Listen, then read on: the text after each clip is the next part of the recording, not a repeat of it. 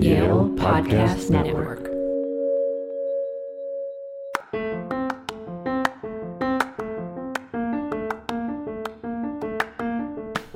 Welcome to the Moonlighters, shining a light on topics in internal medicine. with John and Gabby. That was good. Thanks.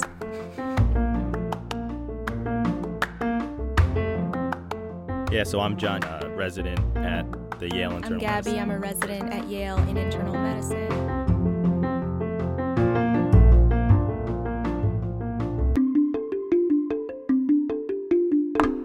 Jump right in.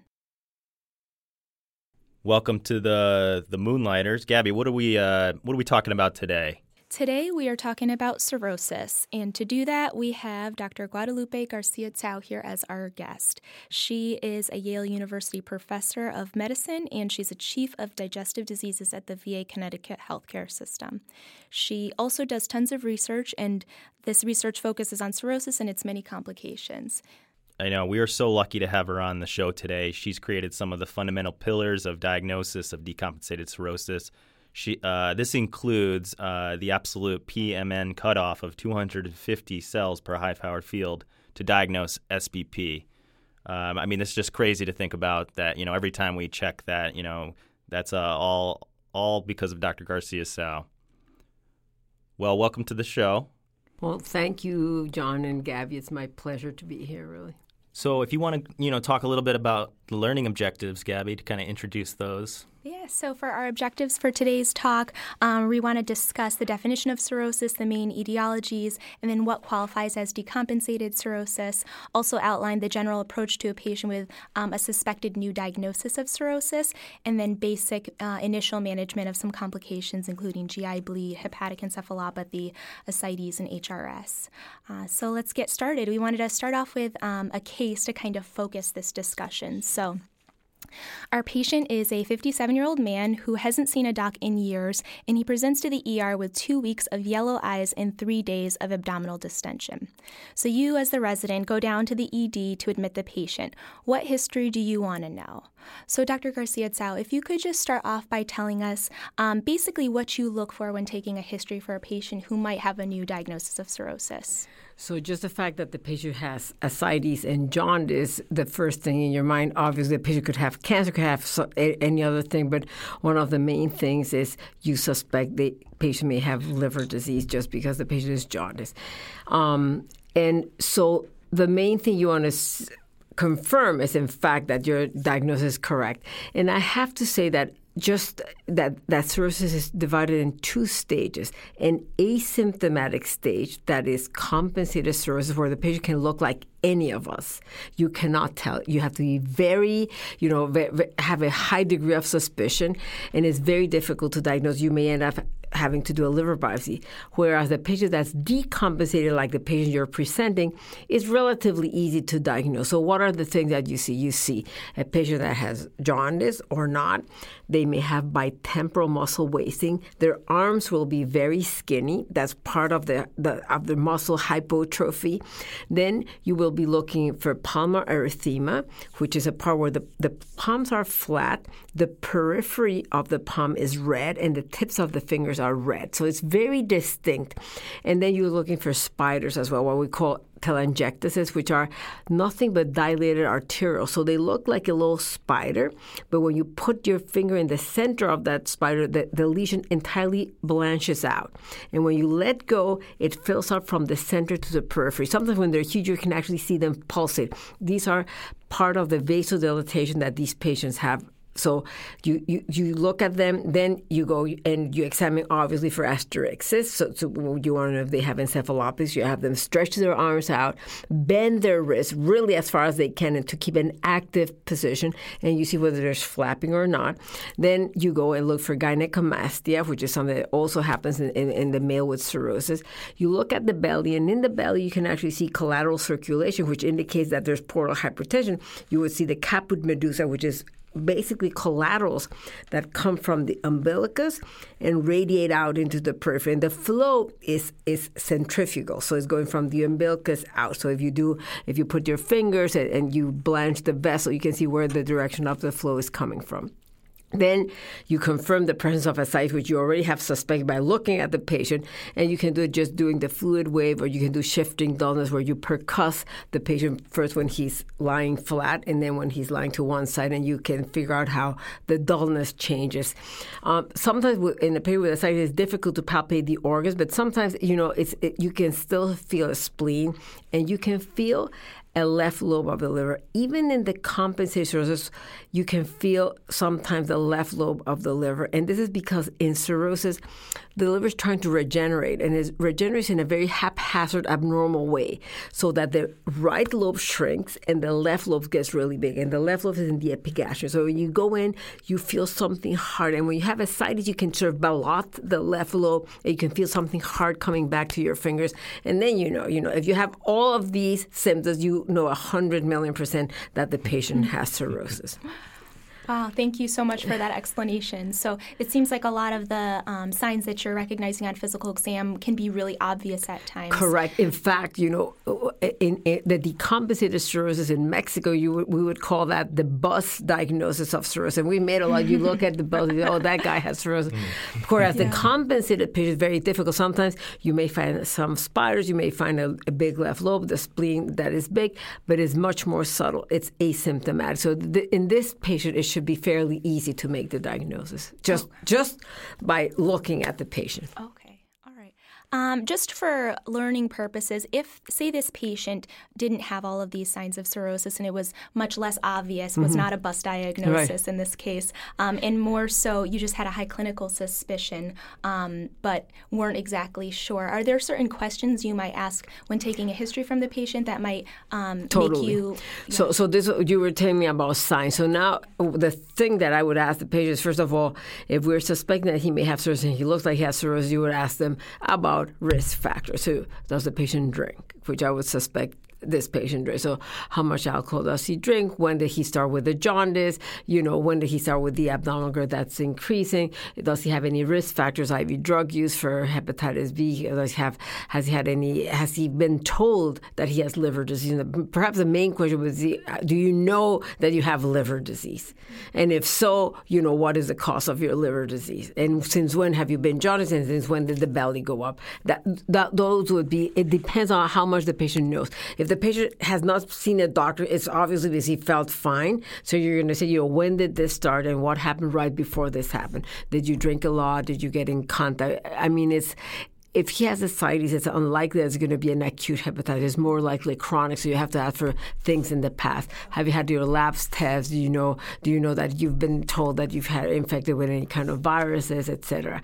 And of course, the up and coming cause for, for cirrhosis is non alcoholic steatohepatitis. So you have to ask them, are you diabetic? Are you hypertensive?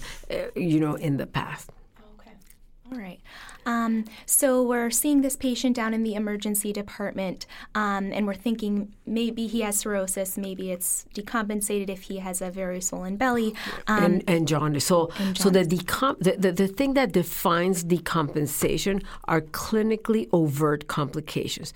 So, mainly ascites, variceal hemorrhage, encephalopathy or jaundice. So when you have any of those four, you can say that this patient has decompensated cirrhosis, right? Clearly, this is in the setting of someone who has chronic liver disease. The patient is just showing up. You are thinking that this is a likely diagnosis, but he could have pancreatic cancer, for example, had metastasis in the belly and be jaundice. So it, it's all in the context of, of what the patient is telling you when, when you examine and, and when you talk to the patient. If he says, oh, you know, I've been a drinker for many, many years, blah, blah, blah, you know, then then you're fairly sure. But then you don't only rely on on your eyes and your and uh, of course you examine the page full of spiders, mm-hmm. flapping. Then you're you're sure.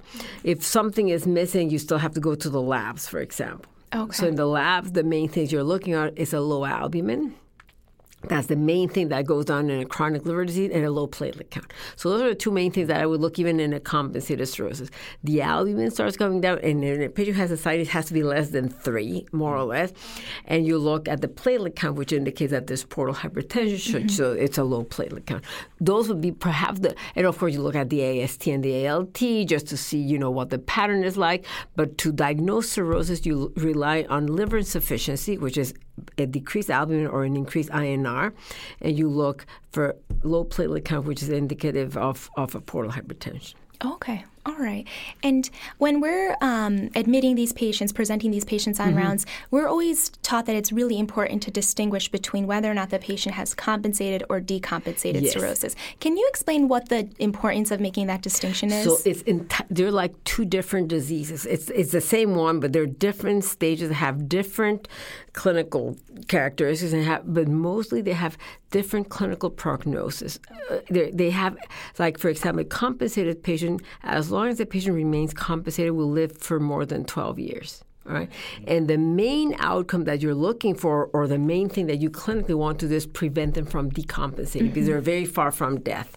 Whereas the decompensated patient, their median survival is about two years at best, one and a half to two years, meaning half of the patient will be dead in one and a half to two years. So your main goal is to make them well, so so that you know get them better, so that you can prevent mortality or get them ready for liver transplantation. So it's a decompensated patient whom you're thinking of liver transplant. You're not going to think about that in a compensated patient, and and and, and not only that, they they have different predictors of death. Your goals when you do clinical trials in these patients are entirely different. So so they're very different patients.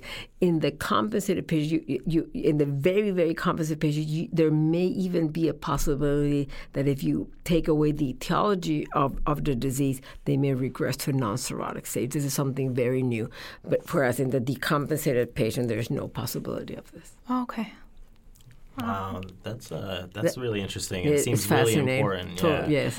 Um, I actually was thinking about a case I had recently um, of a patient that was had hemochromatosis and uh, we we had uh, imaging that showed a nodular liver, and we thought, you know, this patient might have cirrhosis, but we looked at the platelets and they were normal.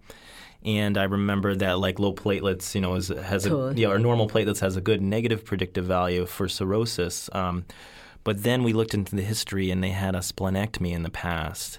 Totally. Is that something that you've seen before? Yes, totally. So this is the, so. The, nothing in medicine is 100%, I have to say. So I have seen patients with cirrhosis that have a totally normal platelet count, no question about it.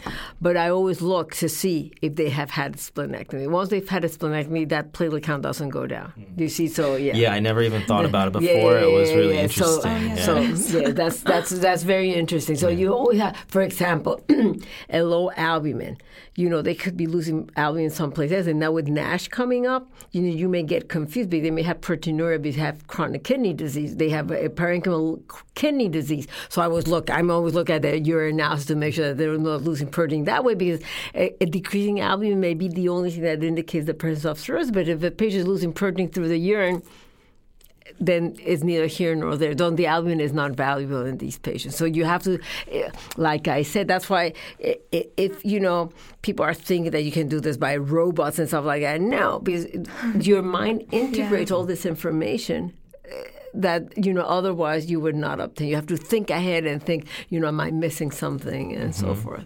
That's a really good point. Yeah. Um, kind of sort of similar to that topic. We, I, you know, we always I see patients sometimes who um, you know, we get a, a, imaging for some other reason, and they have a nodular liver uh, on CT scan or uh, ultrasound. Um, and I'm always like wondering, you know, does this patient have cirrhosis? And you know, we talked a little bit about the labs, um, and uh, is there anything that you know you know we have fibroscan which is a new thing uh, that's checking. And is there anything that when you look at imaging what do you what do you see and that says this is cirrhosis definitely? So we have gone to the physical exam. We go to labs and what may indicate that you have cirrhosis or not.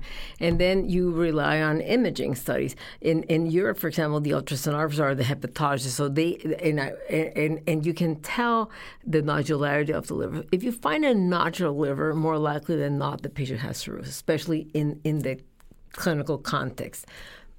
So, but unfortunately, for example, some ultrasonographers here overread this. So they will say lobulated liver, nodular, eh, and you don't know what they mean exactly. So sometimes it's useful to go down to X-ray and have them show you the nodules, and you can see the the the, the surface is, is entirely lumpy, bumpy. You know, this is rules in cirrhosis, almost 100%, although it depends again on the interpreter. Then the other thing you look for is splenomegaly. So that's why I don't do limited abdominal ultrasounds. I want a complete abdominal ultrasound because I want to see the liver nodularity. Sometimes you can see how the left lobe is bigger than the right lobe, right? Remember, I told you that it's all dysmorphic. And then you look for the spleen. It's very rare that on ultrasound you see collaterals, but on CAT scan and MR, you, you ask the radiologist specifically, do you see collaterals? Because collaterals means that there's portal hypertension. If there's portal hypertension, there's cirrhosis, all right? So, so one of the principle, the main things that happen when you have cirrhosis, or the initial things that happens, is increase in, in portal pressure, and, and, and that leads to formation of collaterals. So in a CAT scan, you see nodular liver, splenomegaly, collaterals. This patient has cirrhosis 100 million percent. All right. Now we use these mostly in we use FibroScan, for example, mostly in the compensated patient. The decompensated patient, we have so many elements that we don't need to do a FibroScan to to diagnose it. The FibroScan measures liver stiffness. So as there's more scar tissue in the liver, the liver gets stiffer. So this is a device that, that uses a mechanical impulse. It, re, it, it re, collects the, the data using ultrasound waves, and if the waves come back very quickly, it means that this is a stiff liver. So it gives us a number. It's measured in kilopascals, and if it's less than five, at least in, uh, you know that the it, it's the is very useful in ruling out cirrhosis. So if your FibroScan is less than five kilopascals, you, this patient does not have cirrhosis.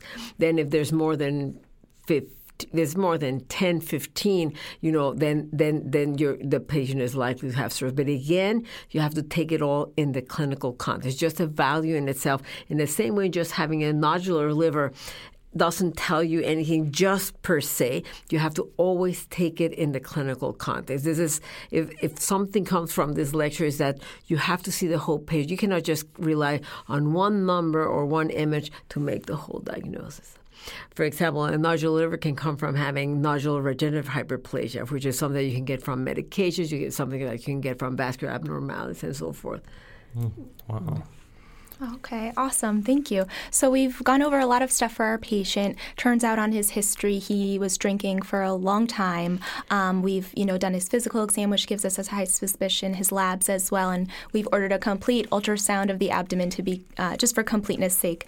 Um, and now we're faced with the question that often comes up with a patient with a big belly. Um, the ultrasound did show us ascites, and we're wondering whether or not we should do a paracentesis. A hundred million percent. Okay, you so have to do a paracentesis.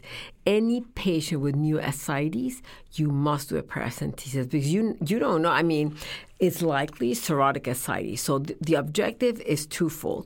One is to confirm that this, this ascites is really cirrhotic, right? It's coming from a cirrhotic liver and not from malignancy, right?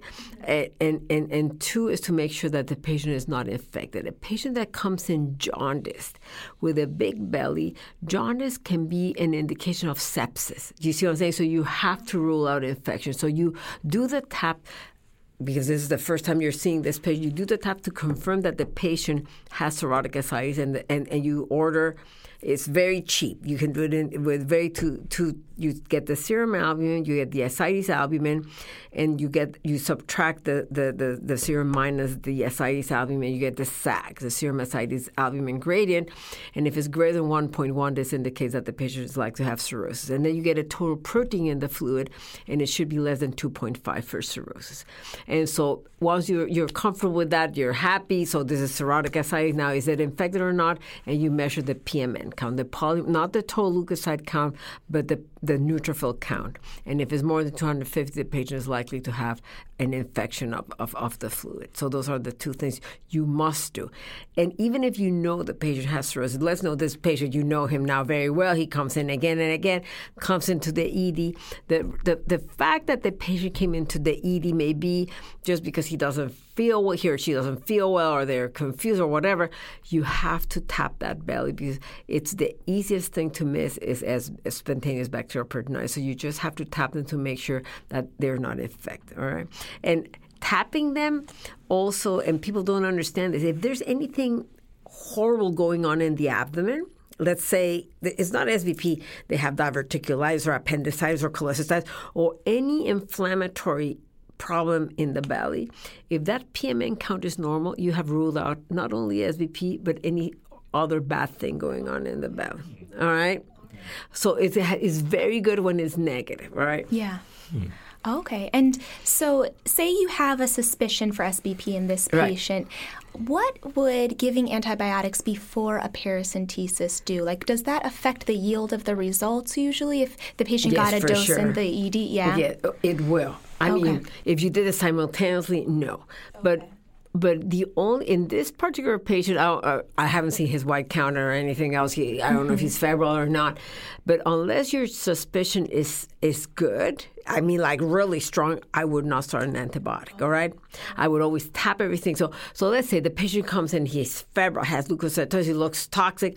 You start, you tap them immediately, uh, and start the antibiotic. If it's one hour different is gonna not gonna affect the result. All right. So, but but but make sure you have because the problem that we're having now is we're having all these infections due to multi-drug resistant organisms is because everybody that hits the ED or even outside the ED gets an antibiotic. Mm-hmm. So now 50% of our patients at Yale New Haven Hospital who have SBP do not respond to the initial antibiotic because they're getting multi-drug resistant organisms. So I am an enemy of, and of course, you know, it, and again, this is up to you guys. It, you have to get this sense. You have to get a sense of whether the patient does he seem infected when he comes in. Mm-hmm. Jaundice is a sign that a patient could be infected.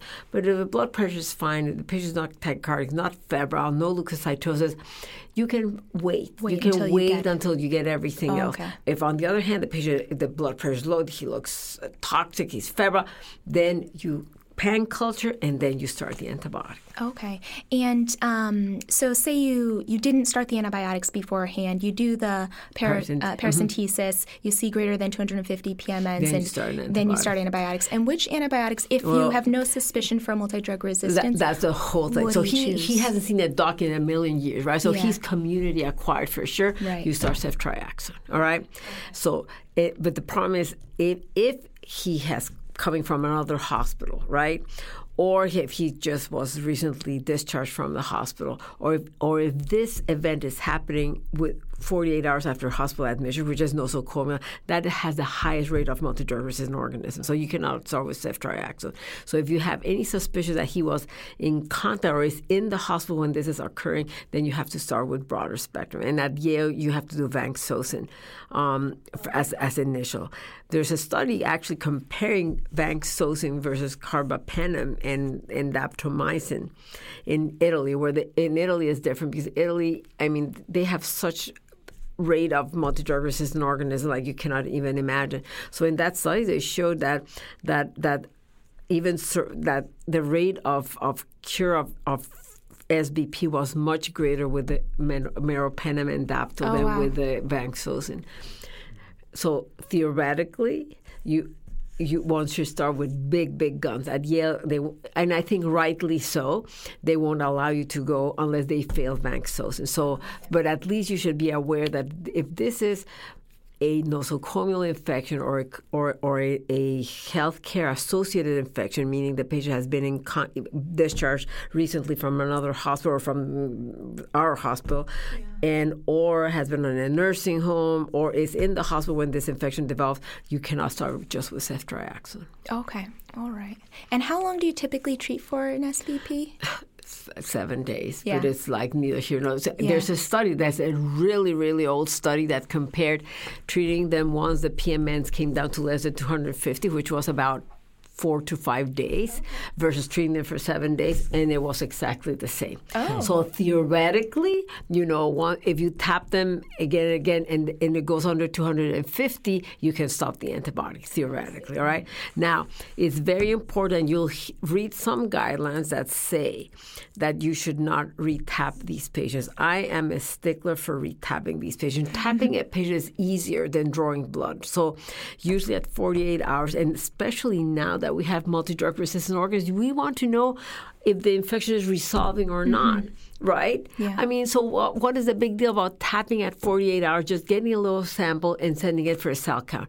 And then you'll feel much better that the, the cell count is coming down. You know, if it's not, then you worry that either you're not using the proper antibiotic or there's something bad going on in the belly. All right. So, so I would always recommend to tap them in 48 hours. It, uh, when I was recently attending, I, I saw a patient where, where they didn't do it, and I, I got a little bent out of shape. But it, it, as a matter of fact, it turned out that the patient was not responding uh, to the Yeah. antibiotic. Oh, so, wow.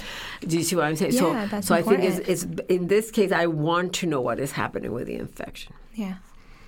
Wow. Um, there's so much complexity to this, these these patients. It's amazing, you know. It's it's it's it's fun. I mean, it's it's complex, but once you understand what is going on, and it's I, no question about it. You, you should not be scared. Have you rotated through Klatskin?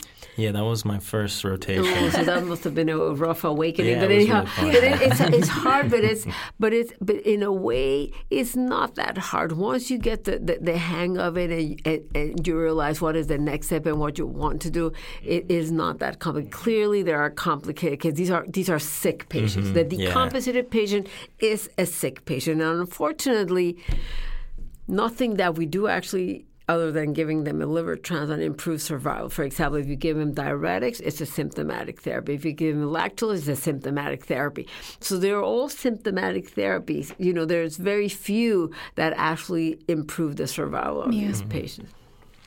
Wow. All right. So, um, so our patient, you know, is admitted to the floor, and um, he uh, tells you on further history that he's been having black stools for three days.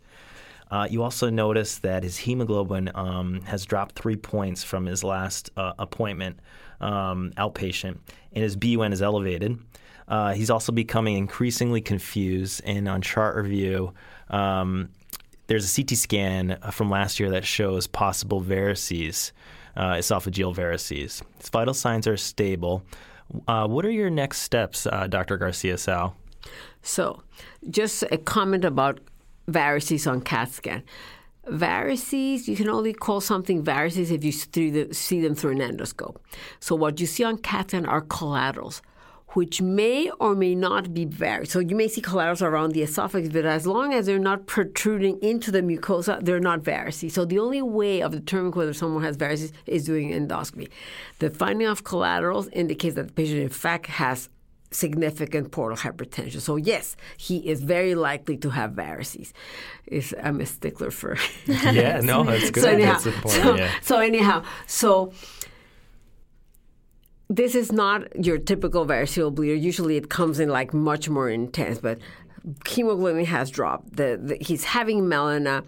Clearly, you suspect that this may be a variceal hemorrhage. So, what do you do then? Now, variceal hemorrhage depending on what child the patient is, and we haven't gone through that, can have a mortality that goes from 2% or less in a child A patient to 30% or more in a child C patient. So this patient with ascites and jaundice seems to be like more into the child C patient. So you're going to have a high mortality. You want to diagnose it early and treat it early. So what just because you suspect this, you have to start an antibiotic, but he's already on one, I think, he has SBP. So he would continue the antibiotic, but if he hadn't been, you would put them on an antibiotic because this also reduces the risk of, of, of recurrent variceal hemorrhage and reduces mortality in these patients.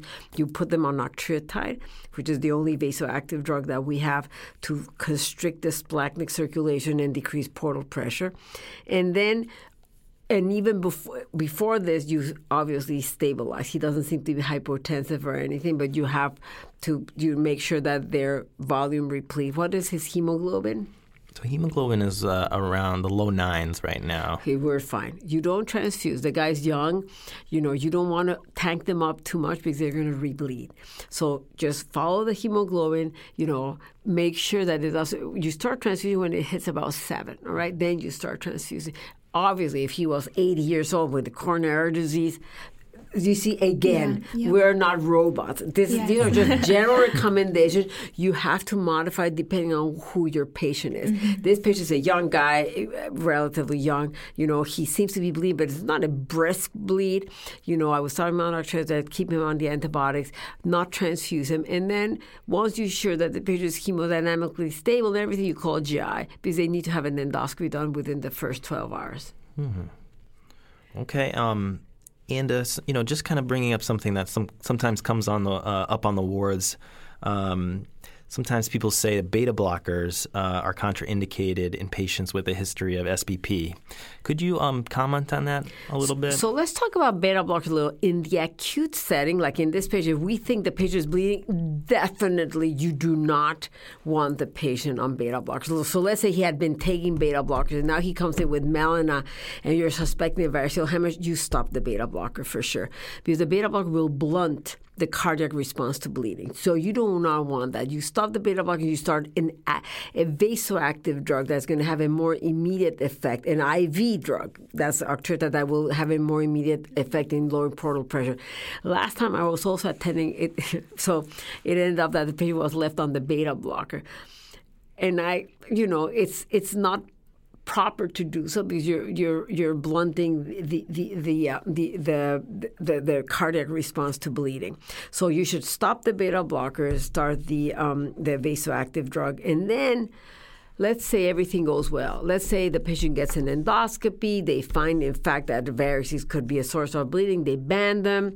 You continue the octreotide. You continue the, the antibiotic, and five days out, everything is cool. The patient is, is stable, the hemoglobin is stable, he's hemodynamically stable, and by this time he's completed already his course for SBP. So you you tape you take him off the, the antibiotic, you taper him off the octreotide, and at the same year- time you're tapering him off the octreotide, you start the beta blocker.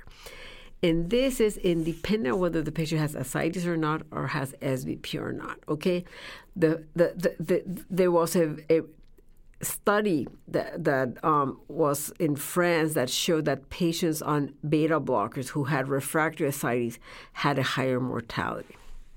Then there was a second follow up study that showed that patients that had SBP that were on beta blockers had a higher mortality. Since then, there have been innumerable papers that show the opposite.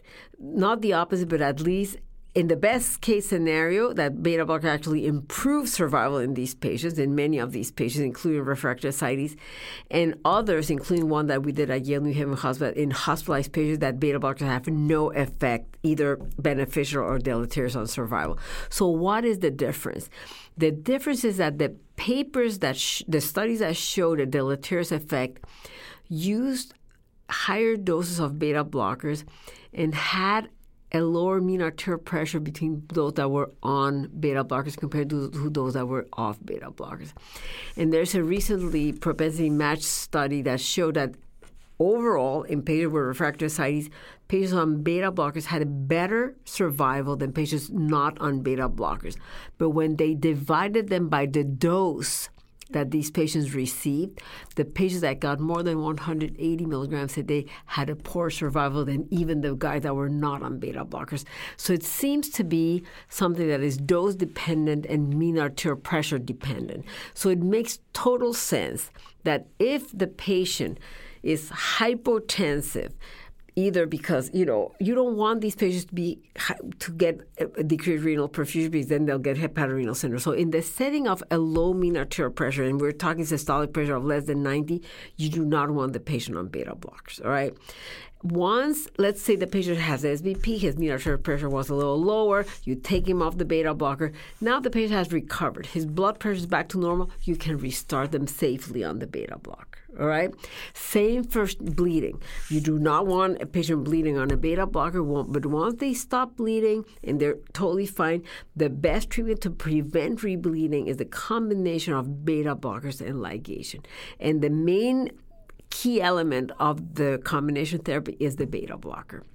So there's a study that we did recently in, in patients with child B and C, like this patient is, in which it, it's a meta-analysis of, of, of, of, prophylactic studies, and we divided by A and B and C because at that time, way back, we would lump all the patients with cirrhosis together, and now we're starting to stratify them. So we divided A versus B and C, and then the B C patients the combination therapy had a better survival than when they were on ligation alone. So it's never good to leave a patient who has bled on ligation alone. They have to have the beta blocker. So I would never, I would push the beta blocker as, as much as I can in this patient. Okay, now, like I was saying, you know, if the patient, sometimes the patient gets sick, they get more vasodilated, they cannot tolerate even the minimum dose of beta blocker without dropping their pressure, then the patient, no, you cannot, you cannot use the beta blocker. But if the blood pressure is okay, you're cool. In the acute setting, if they're hypotensive, they have AKI, you can stop the beta blocker. You should stop the beta blocker. Okay. All right, so back to our patient. He's taken to endoscopy. He's found to have grade 3 varices and a whale sign is seen. So there's no active bleeding and they ligate his varices. And he does well and he returns to the floor that night. But he remains slightly confused and you notice that he has some asterixis. So I just want to ask you how do you conceptualize ammonia levels? When are they useful to you and uh, how do you use them clinically? Yeah, so, so you, I think the most usefulness for ammonia levels if a patient comes into the ED and the patient is gork, like he's obtunded, right? And, and, the patient may or may you not have gorked? cirrhosis. Yes, I've never heard of that word. Specifically, he's gorked like, patients. He's like he's like out, right? Uh-huh. And so you want to say, you know, is it, is this? He looks like he may have cirrhosis. Is this encephalopathy? He he hit his head. Is there something else? Then you draw an ammonia level, and it's very very high. It's only going to be useful if it's very very high, and then you'll say, okay, this is probably hepatic encephalopathy. In this particular patient, you know for sure that this is hepatic encephalopathy, mm-hmm. right? Because he has blood in the gut. Mm-hmm. Blood is nitrogen, is, is, is protein, and that is going to be converted into ammonia. And the ammonia levels, are, and even if they're not high, I don't care. Do you see what I'm saying? Mm-hmm. So, so in this setting, the history is very clear. The patient has ascites, has cirrhosis, has an infection, has bled, and now he has a bunch of blood in his gut that is being converted into ammonia. So for sure, this is hepatic encephalopathy. I don't need an ammonia level to show me that, that this is hepatic mm-hmm. encephalopathy. Plus, the patient is flapping, etc. So what you have to do is take that blood out. All right, so you can take it out by enemas Mm-hmm. You have to clean the gut, or you give them lactulose just to clean the gut.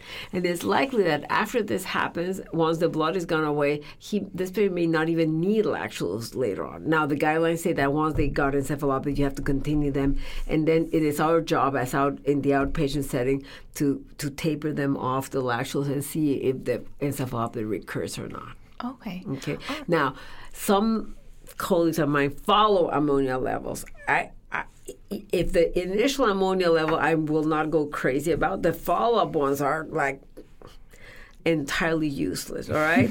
because you go by the clinical. Yeah. If the patient's waking up, is losing the asterixis, you don't need to confirm that the ammonia is back to normal. I don't care what the ammonia is as long as the patient is awake and not flapping, all right? So some people go crazy and they, oh, they have to go to normal and they start over lactulosing the patient. Mm-hmm. And, and it, eh, lactulose is the worst enemy of the patient yeah. with cirrhosis because adjusting the dose is is is is, is, is at the beginning when the patient is acutely encephalopathic, you want to give them like every hour, every two hours lactulose until they start moving the bowel. And then you go down and you dose the lactulose to obtain three good bowel movements a day. It's not necessary to have profuse diarrhea. Yeah for the patient to respond. In fact, and I see this, patients that are over lactulose then start getting electrolyte abnormalities that then yeah. gives you more encephalopathy, which leads them to give them more lactulose, and then it oh, becomes oh, a goodness, vicious yeah. cycle. All right, so so Not one ideal. has to be cautious with, with, with the lactulose and just try and titrate it as as best you can without giving them profuse diarrhea. Okay, and then when do you think about using rifaximin? Yeah, that's another thing. It's incredible. We are the only country, I think, that that uses rifaximin as liberally and for acute episodes of encephalopathy. In other countries, it's very regulated, and they do not use rifaximin. Rifaximin it, the, the setting where it has worked in a randomized controlled trial that's in the New England Journal of Medicine was in the setting of a patient that had had two episodes of encephalopathy for which there was no precipitant identified, meaning this is like like encephalopathy that's sort of endogenous, right? Mm-hmm. And then they randomized them to rifaximin or placebo, and all of them were getting lactulose as well. And they wanted to see recurrent hepatic encephalopathy. So in that setting, they definitely rifaximin prevented recurrent hepatic encephalopathy. No one there's an Indian study that shows that acutely rifaximin makes patients with acute encephalopathy better, but this is not a very strong study. Um, given the expense, I would think that ac- treating the acute, I think of rifaximin more as a preventive than actually treating for hepa- acute hepatic Oh, encephalopathy. okay. so and when one tries rifaximin, you you usually try it in the patient who either cannot tolerate the lactulose or who has had repeated encephalopathy or at least one repeated encephalopathy on lactulose. Then you oh, add the rifaximin. Do you see? That Okay. should be the way it is. It's not like that. So for first episode of hepatic encephalopathy, you don't need to discharge the patient on Spe- rifaximin. Especially in the, especially if it's a a, a, precipitant induced encephalopathy, like in Oh, okay. this man, mm-hmm. infection. And the bleed could clearly precipitate encephalopathy. Once you clear those things, the patient should be fine. Does not need rifax, may not even need lactulose. Oh, Do you okay. see? Yep. Yep. It, it's all about. On the other hand, if the patient came in out of the blue, you find nothing, and he's totally encephalopathic, and you find no bleed. You do the your due diligence. He's not infected. He's not bleeding. No sedatives. No constipation. Everything fine. So this. What do you do in these cases? One of the things that that one does, if, especially if the patient is not that decompensated, is you look for a splenorenal shunt oh, okay. because sometimes they have such huge shunts Mm-hmm. that they're shunting ammonia from, from from instead of going to the portal vein, that ammonia is going to, into the brain It- because Oh, it's through wow. the shunt, Yeah. and you can then embolize the shunt and the encephalopathy resolve. Oh, it's the same thing as with a TIPS. So if you have a TIPS, you you have created the huge shunt, and if Mm-hmm. the patient after TIPS is getting encephalopathy and encephalopathy, you make the shunt that that you can make the TIPS narrower, Yeah. right? In this case, sometimes sometimes we have patients that their main thing is just encephalopathy. And you're saying what, and it's again and again and again, and so then we look for a splenorenal shunt that you can then embolize, and then that fixes that problem. Okay. And how would you look for that? Would that just be on an A ultrasound? CAT scan. Oh, CAT scan. No, ultrasound. they'll With never contrast or- CAT scan or Oh, an okay. MR. With contrast or no With, contrast? it has to Oh, be with contrast. with Yeah, contrast. yeah, okay. yeah, okay. All right. Wow. Wow, interesting. Um, that's uh, some advanced stuff right Yeah. there. I never heard of that. Um, so let's continue with the case. So, um, so you know, the patient's doing well now, ha- having two to three bowel movements per day. Beautiful. Beautiful, and uh, um, no longer uh, cronked or what did you say earlier? Gorked. Gorked. Oh, Gorked. gorked. Close. He's totally awake. He's totally awake. Okay, so um, so he's being put on spironolactone and Lasix for Uh-huh. the ascites, and uh, but the abdomen remains tense. And uh, on day four, and he he wants to know uh, if we can drain some of this fluid off because he's uncomfortable. So a couple things, uh, if you could comment on. So like, when do you therapeutically tap? How much do you take off? And um, how do you use albumin?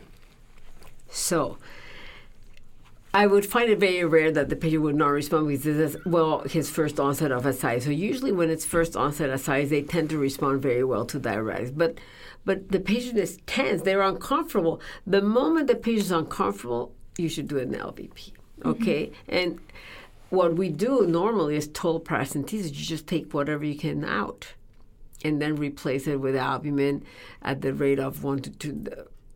I forgot two to three grams per liter of ascites that you take out. All right, so Okay. so so it's it's. And the reason you give albumin is because when you do a paracentesis without albumin, especially if it's more than five liters, you get something that's called a post-paracentesis circulatory dysfunction, which is essentially the patient gets more vasodilated. All right. So then the risk of hyponatremia and kidney insufficiency gets gets better and it gets uh, is higher. So you do a paracentesis without albumin, they, they are at risk of getting kidney failure and hyponatremia. So you don't want that. It's been shown that albumin right during the paracentesis will prevent, will make the likelihood of this syndrome much, much, much less likely. So less likely to develop renal insufficiency or hyponatremia.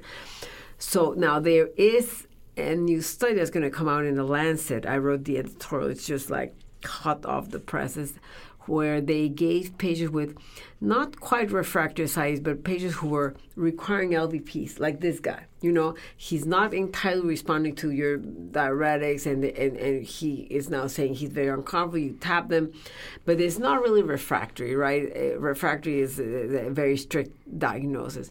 And so what they did is they randomized patients to weekly albumin infusions. I think it was 40 grams every time for you know a year and a half, and the other the control group had nothing, but there was no placebo.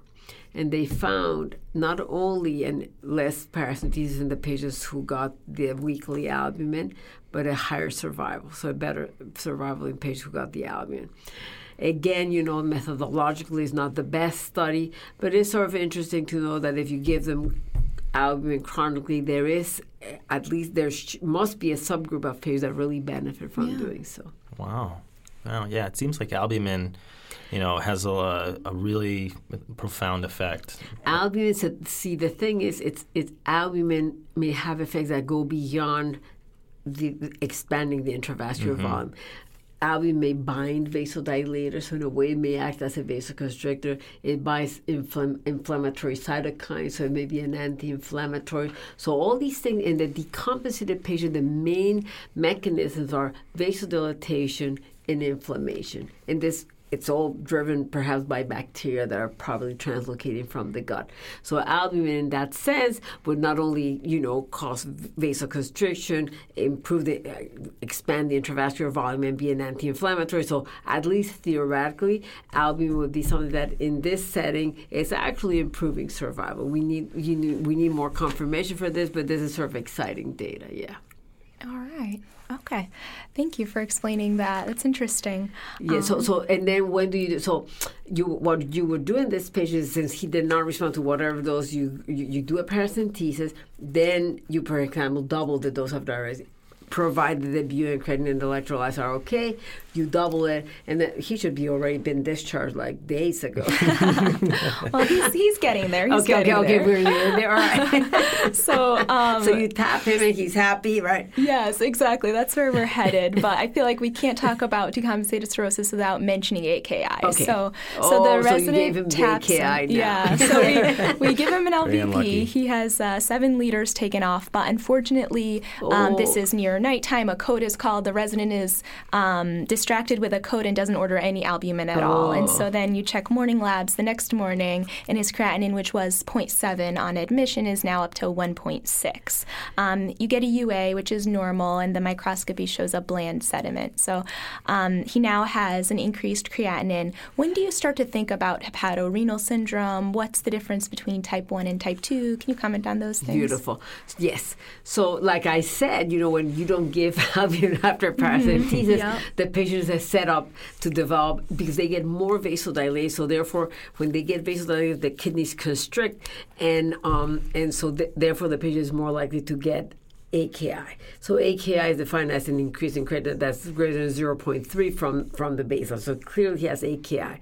So what is the, the main differential? So the most common cause is prerenal azotemia. All mm-hmm. right, they're they're dry. You're giving you giving too many too much direct. Plus now you give gave an LVP without albumin, mm-hmm. right? So you have he has two stressors right there.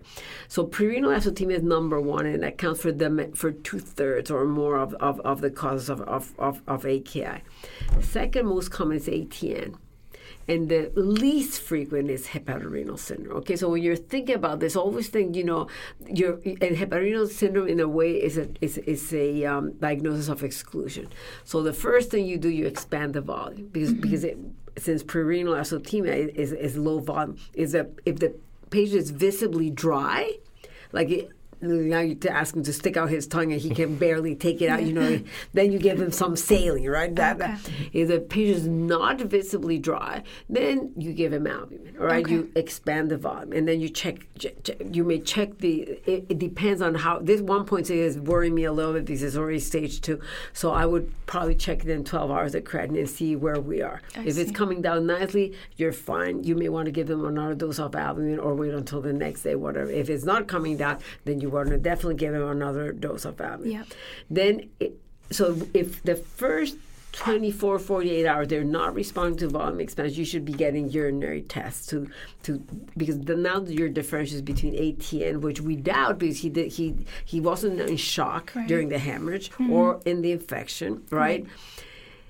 And and you know he's a setup. He's a decompensated patient that had just bled and who just had SBP. Mm-hmm. So you get urinary tests and you get a FENA you get a FENA, you get urine albumin, you have the nephrologist look at a sediment. All right? So mm-hmm. basically, at this point, you're saying the patient did not respond to volume expansion. Is it ATN or is it HRS? What should I be doing? All mm-hmm. right, that's where you are. Mm-hmm. So if if the FENA is incredibly low, like less than 0.1. So every patient with and ascites will have a FENA that's less than 1%. All right?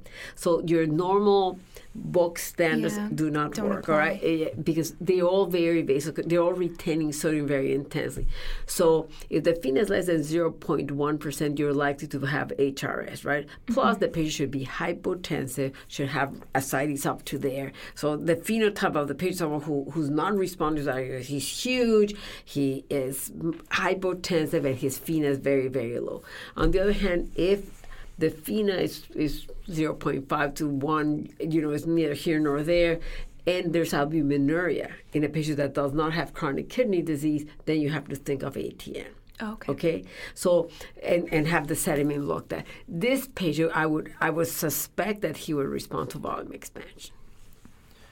Okay. I think he does. yeah. he does. So yeah, so the patient gets uh, some uh, volume uh, in the form of albumin, and um, his renal function improves the next day. Luckily, Beautiful. exactly as you predicted. so he's connected with the transplant team and uh, is discharged home. Uh, does all his follow-ups. He's abstinent from alcohol, and six months later, in the middle of the night, he's called for a transplant. He stopped drinking, and, and how many months later he has a call? Six months. Oh, six months exactly. enough? Yeah, Yeah. yeah, yeah. Six Okay. months abstinence you need. Yeah. at the very least six months. But they have, but they have had to. They have to go through a program, not just say I didn't drink. You know, they have Mm-hmm. Yeah. to go a specific program. The whole thing. This is the ideal world. Mm-hmm. That would be amazing. Yeah, exactly. Although, okay, having said that a patient with alcoholic cirrhosis, and this patient I'm sure had an element of alcoholic hepatitis that, that led to everything else. If they stop drinking, this patient can go from a decompensated cirrhosis to a totally compensated stage. All right? So my point about transplanting, of course, is if in six months he didn't get better, mm-hmm. meaning if in six months he still had ascites, that he was still jaundice, then he definitely needed the transplant. But most, many of these patients that really stopped drinking in six months, they no longer need a transplant because they have now recompensated. They still have cirrhosis, but now they're in a compensated stage. Very recently at the VA, I saw a patient that when I was a fellow, I mean, like we're talking a long time ago, you know, he was in one of our trials. He said, Hi, Dr. Garcia. I'm like, wow, I thought, you know, the guy, when I knew him, he had, like, exactly like you described. He had, the other thing that, that you have to recognize is that they have also a gray sort of color of their skin in addition to the decompensated phase. So he was like that. He was like gray, he had the big belly, he was jaundiced, you know, 20 plus years ago. Yeah. And now he looked like a normal individual. And I said, oh my God, maybe he didn't have cirrhosis. Maybe, he, maybe it was just alcoholic hepatitis without cirrhosis. So I took him to do a FibroScan, and sure enough, he still had cirrhosis, but he was entirely compensated with a normal synthetic function. Wow. Mm-hmm. So Wow, amazing. Oh, yeah, Yeah. we like happy endings here Yeah, on the Yale Internal totally. Medicine yeah, yeah, podcast. Yeah, yeah, yeah. No, so so exactly. Yeah. So this guy had the potential that if they really the main issue is that most of them do not stop drinking. Yeah. Mm. Well, um, that comes to the end of our case. Um, you know, I want to thank you so much, uh, Dr. Garcia Tsao, for, for coming on the show. And I mean, there was just so much knowledge in this episode. Um, I hope that listeners um, get get as much out of it as we did. Thank then, you guys. Yeah. It was a pleasure. Thank you. Thanks for joining us on The Moonlighters. We'll see you next time.